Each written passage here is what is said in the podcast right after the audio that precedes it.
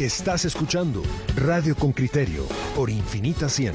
Estás entre inusuales.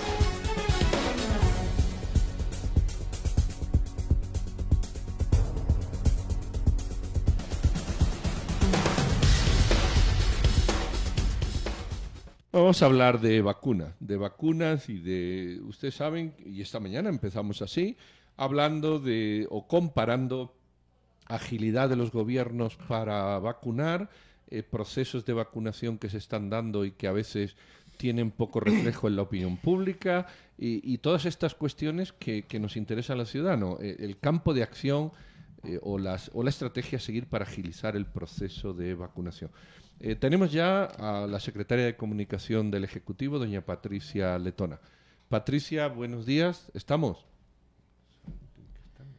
Estamos buscando la comunicación con la secretaria de, Comunicación del Ejecutivo y lo que queremos, ya les explico Pedro, es conversar sobre los preparativos para el sistema de, vacunación.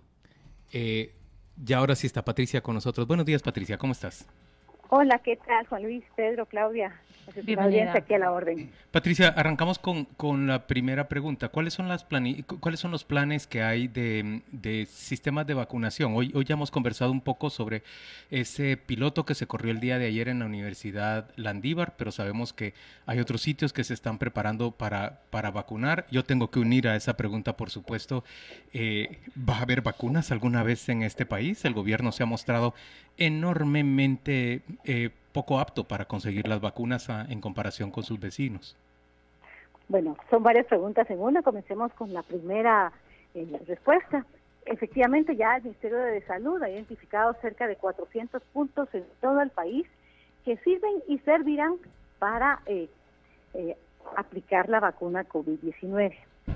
Aquí que tenemos que tomar en cuenta también que este es un caso excepcional entonces estamos buscando otras modalidades como las que ya se han conversado, como algunos centros de vacunación vehicular especialmente útiles en esta etapa de vacunación a personas mayores que, tienen en algunos casos dificultad de movilidad. Como digo, vamos a priorizar los municipios en rojo para la aplicación de la vacuna. Pero, ¿qué, ¿qué, pasa con las vacunas? Tenemos que recordar de que el mercado mundial de vacunas no depende del gobierno de Guatemala. Ha, habido una gran demanda a nivel mundial y una poca oferta. Anunciamos el día de la llegada de las vacunas esta semana en el caso de COVAX, perdón, de Sputnik, pero también fuimos claros en decirles de que se les iba a informar el momento exacto de la llegada. Hubo ahí un, una declaración que generó un poco de, confusión en cuanto a que venían martes, pero no, se les va a avisar el momento exacto en fin meses pero no queremos adelantarnos para no generar especulaciones.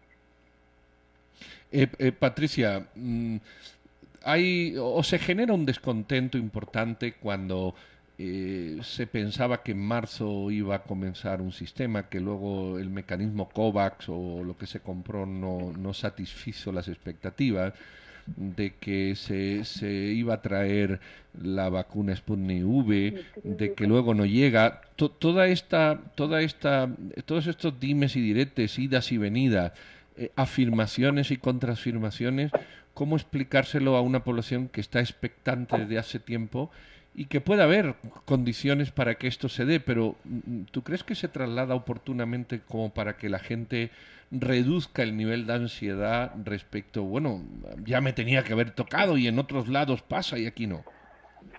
Sí, Pedro, eh, totalmente de acuerdo que en este momento prima la incertidumbre. Eh, necesitamos tener un poco más de, de comunicación más fluida para que la gente entienda el proceso y la fase en la que nos encontramos y también los retos que estamos enfrentando. Totalmente de acuerdo con ustedes. Necesitamos que la población conozca. A qué nos enfrentamos, por qué no hemos eh, logrado eh, que las vacunas vengan al país, que como les he dicho, no depende de nosotros como gobierno como país, sino que estamos a la merced de un sistema internacional en el que todos los países, o al menos la gran mayoría, se quejan de la, del difícil acceso. Ustedes lo pudieron ver en la cumbre de Andorra. Todos los participantes de la cumbre eh, hicieron una, una llamada a los fabricantes para garantizar un acceso oportuno y más justo a las vacunas. También existe un llamado a Estados Unidos para apoyar con ese superávit de 60, 70 millones de vacunas de AstraZeneca que muchos países han lanzado ya la voz de auxilio para que Estados Unidos pueda eh, compartirlas, donarlas. Patricia, pero mi pregunta va en este sentido y, los oyentes con criterio están reaccionando a ese comentario. Eh, es cierto, existe una alta demanda, poca oferta, las fábricas han entrado en tensión, pero ¿Cómo se le responde al ciudadano que voltea a ver a Costa Rica y dice, pero ellos van caminando? ¿Cómo se le responde al ciudadano que voltea a ver a El Salvador y dicen, ese proceso va avanzando? ¿Cómo les podemos explicar que países en similares condiciones sí lograron un acceso más pronto hacia la vacuna? Guatemala inició sus primeras gestiones desde julio del año pasado. ¿A qué me refiero con gestiones? Acercamientos diplomáticos con los fabricantes conforme fueron anunciando la creación de las vacunas, manifestando el interés del país en tener un acceso pronto y justo a las vacunas. comenzamos con las fases diplomáticas y tocar las puertas a nivel internacional. Pero, ¿qué sucedía? La legislación guatemalteca no permitía la compra directa a los fabricantes y fue hasta en enero cuando todos fuimos testigos de un hecho histórico, cómo fue aprobada de emergencia la ley que permitía la compra directa y los fondos para garantizar el acceso a las vacunas por COVID. Entonces, ¿qué sucede? Llevamos unos meses tarde en ese marco legal que nos permite consolidar las transacciones que únicamente se pueden dar de gobierno a gobierno en este momento. Patricia, pero si, si vimos el, el, tal hecho histórico hasta en enero fue porque el gobierno no tuvo iniciativa para plantearlo desde septiembre, desde agosto, desde octubre del año anterior. Y luego, frente a ese hecho histórico, vimos cómo el presidente dejó dormir el decreto del Congreso en, en su gaveta hasta que regresó yo no sé de qué comisión en la que andaba para, para sancionarlo. Eh, la verdad es que Guatemala pudo haber iniciado gestiones diplomáticas desde julio, pero estamos frente a una realidad. El Salvador y Costa Rica tienen vacunas, llegan constantemente las vacunas a ellos. En Guatemala, al ritmo que vamos, vamos a necesitar, si vamos a recibir 100 mil vacunas, 200 mil vacunas cada dos meses, ¿cuándo vamos a terminar de vacunar a las 800, a los 8 millones de personas que deben vacunarse en el país? ¿Qué expectativa tenemos que tener los guatemaltecos? ¿Qué respuesta nos ofrece el gobierno? Ya se le pagó a los rusos y ahora los rusos se hacen los desentendidos con entregarnos la vacuna. Es realidad también, ya están pagadas las vacunas, tanto las de COVAX como las de Sputnik están canceladas. Esas transferencias monetarias ya fueron realizadas. Esperamos recibir en los próximos días más o menos 400 mil vacunas. En el caso de la vacuna rusa van a venir 100 mil vacunas que van a servir para vacunar a igual número de adultos mayores, porque en este caso las vacunas que se aplican en la primera dosis no son las mismas que se aplican en la segunda dosis. Si bien el primer envío será de 100 mil, se espera que dentro de tres semanas venga otro envío que complemente la segunda dosis y un primer envío de la nueva dosis, de la nueva primera dosis mayor. Van a ser envíos escalonados en aumento. La idea es completar este año la compra que, se hizo con, con, el, con, la, fabricante Sputnik. Eh, eh, Patricia, ¿hay algo, tenéis alguna estrategia particularmente de comunicación y difusión de todo esto? Eh, ¿Habéis percibido que efectivamente la ciudadanía, vamos a decir que genera un descontento, no sé si, producto de, la pandemia que salta los ánimos o también del desconocimiento o de la incertidumbre que habéis detectado y, y qué líneas de actuación tenéis para, bueno, para que todos comprendamos esta dinámica compleja de contexto internacional, de marcos legales y de, bueno, de vacunas que no llegan y otras cuestiones otra de las pandemias grandes que estamos enfrentando en este momento es la pandemia de la desinformación. Prima la incertidumbre también por tanta desinformación que circula no solo a nivel nacional, sino que a nivel global. Lo que sí les puedo compartir es que desde ya los adultos mayores, que es una fase que estamos realizando, pueden ingresar a la página vacuna.go.gt y registrarse. Desde ya les invito a que por favor se registren, tenemos eh, más o menos 70 mil personas registradas y, el padrón de, adultos mayores es de aproximadamente 400 mil adultos mayores. Entiendo que se ha fortalecido, entiendo que se ha fortalecido el, el ancho de banda con el que se trabaja ese sistema y entiendo que se adquirió un dominio que, que, permite realmente, que le da mucha más solidez a ese registro. Yo debo decir que en la experiencia que tengo con mis papás ha funcionado bien el registro. Adultos mayores más de 70. De las personas mayores de 70, sí. Patricia, ¿solo puede repetir la cantidad que dijo? El censo es de 400 mil y usted dijo que se han registrado ya, ya tenemos Ya tenemos más o menos 100 mil adultos mayores registrados pero el censo que tenemos es de 400 mil. Entonces, estas vacunas que están por entrar en los próximos días servirán para vacunar a esta población calificada como vulnerable y de más alto riesgo. Pero eh, vamos, regresemos al tema de comunicación. Acciones como la facilitación en el registro, se simplificó el formulario de registro para que no fuera tan complejo ni tan tardado ni, le presentara mayor dificultad a la población. Hemos eh, hecho una URL más amigable, más corta, más fácil de recordar. Y algo que quiero destacar es el apoyo de distintos actores, además del gobierno de Guatemala, que se han sumado para ayudarnos a comunicar y a hacer posible esta campaña de vacunación COVID a nivel nacional. Eh, la Municipalidad de Guatemala nos, está apoyando también con sus recursos eh, de, difusión de la, del sistema de registro de vacunas del sector privado, también se ha acercado a nosotros y nos ha ofrecido eh, sus posibilidades para ayudarnos en la difusión de, estos mecanismos y que la gente entienda que cuando le toque vacunarse pueda registrarse y se les va a explicar el proceso eh, de vacunación posteriormente. Pues muchas gracias. Porque van a poder, van a poder escoger la territorialidad o el, lugar donde quieren mm. ser asignados, porque puede ser que el DPI eh, sea de recaulado, por ejemplo algún municipio retaulado, pero viven en la capital, pueden seleccionar. No me van a hacer echar viaje hasta allá a vacunar. No, exactamente, por eso se, pide el municipio donde desean ser vacunados y así se les asigna un centro de vacunación que les va a ser notificado por, eh, por correo, por teléfono, por mensaje de texto, como seleccionen el centro de vacunación al que serán asignados la fecha y la hora. Muchas gracias a, Patricia Letona, ella es secretaria de comunicación del Ejecutivo. Gracias por acompañarnos en esta mañana y ofrecer respuesta a nuestros cuestionamientos. Vamos a la pausa, oyentes, y volvemos con sus comentarios.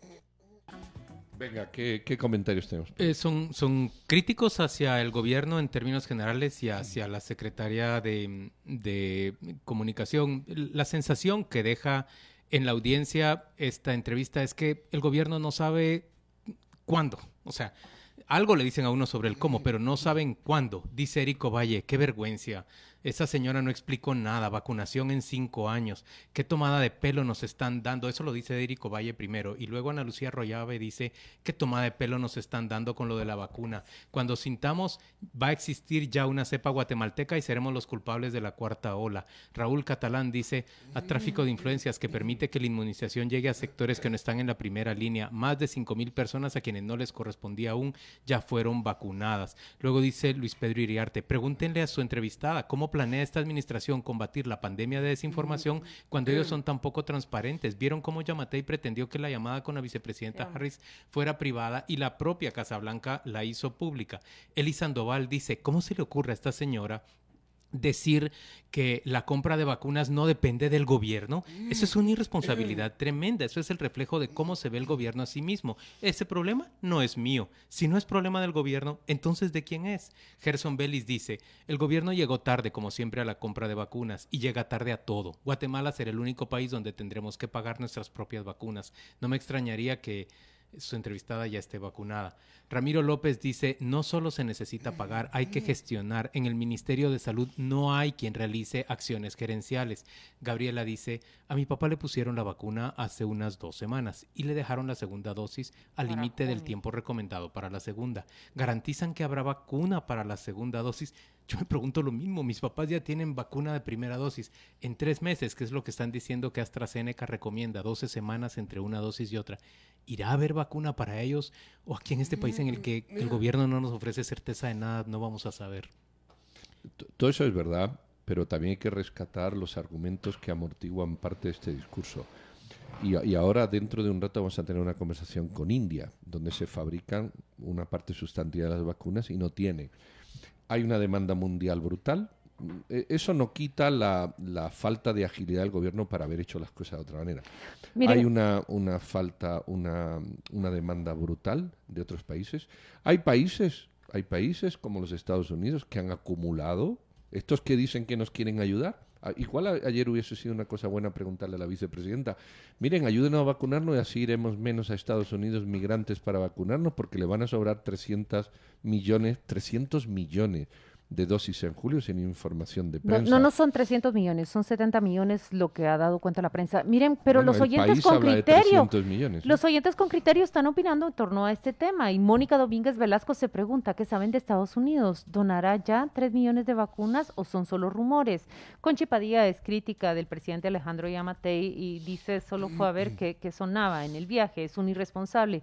Rosa María Flores de Fernández dice, yo quisiera saber qué pasa con los vacunados con AstraZeneca y ahora ingresarán otras. ¿Son compatibles o todos los médicos que se vacunaron pierden esa dosis? Esa es una pregunta muy recurrente entre los oyentes con criterio. Rosa María, prometemos eh, convocar a uno de los médicos especializados en fármaco y epidemia para que pueda responder a esta pregunta que se repite. Dice Alex Ramón, solo quieren hacer negocio con ellas, esperando eh, a que los privados eh, vendan. Ya es una vergüenza. Alex Ramón, hasta el momento los fabricantes de vacunas no le venden más que a gobiernos. Si usted trae a colación la experiencia de Estados Unidos, es Estados Unidos le paga a las farmacias para que apliquen las vacunas. Creo que son 40 dólares por cada vacuna aplicada. Dice Centroamérica, Panamá, Costa Rica y El Salvador lideran los avances de vacunación con 500 mil dosis aplicadas. Guatemala 150 mil y Honduras menos de 50 mil. Esto nos lo envía Sergio Cosenga. Y también dice Alex eh, Cuellar, correcto, hay que practicar lo cubano o cerro para que te vacunen. Bueno, aquí estoy leyendo titular de CNN. Estados Unidos podrá, podría tener exceso de 300 millones de vacunas. Estados Unidos, Es para otro, un país. Otro del país. para nosotros. ¿va? exceso. ¿eh? Otro, el país, coronavirus. Estados Unidos enviará 60 millones de vacunas AstraZeneca que son. no, que no las quiere, ¿verdad? Esas son las Y- y se contabilizadas, las manda. exactamente. Pero si puede mandar 60, Claudia, y le sobrarán 300, es que aquí están las nuestras y las de muchos países. Por eso, cuando se habla con la vicepresidenta Harry, que dice que tenemos que desarrollarnos, quitar la pobreza, hacer inversiones, ponernos mejor, le podríamos haber dicho que de esos 300 nos mandara 8. Por Estoy eso hay discurso vaselina, discursos vaselina de quedar bien. Mientras yo me quedo con 300 millones ¿Cómo de no vacunas. se le ocurrió al presidente Y el tener presidente lo habrá ¿Cómo no pedido. le ¿Sabes por qué? ¿Sabes por qué? Porque, porque el presidente habló de otra cosa. El presidente habló de lo que le exigieron. Seguridad en la frontera. Hombre, Ponme ¿cómo- policía. cómo y no la le- sociedad cómo civil... no se le ocurrió al presidente decir, ya que he chamboneado tanto con esto de las vacunas, eh, Eso es, pero los si que fueron, conseguir a él, algo". él fue uno, pero fueron 15 ayer a una reunión y tenían que haber dicho, mire, vicepresidenta, entendemos la ayuda y tal, ¿por qué no nos manda 8 millones de vacunas? Total, a usted le sobran, oigan, 300 y va a regalar 60 millones. Mándenos uno, siquiera uno.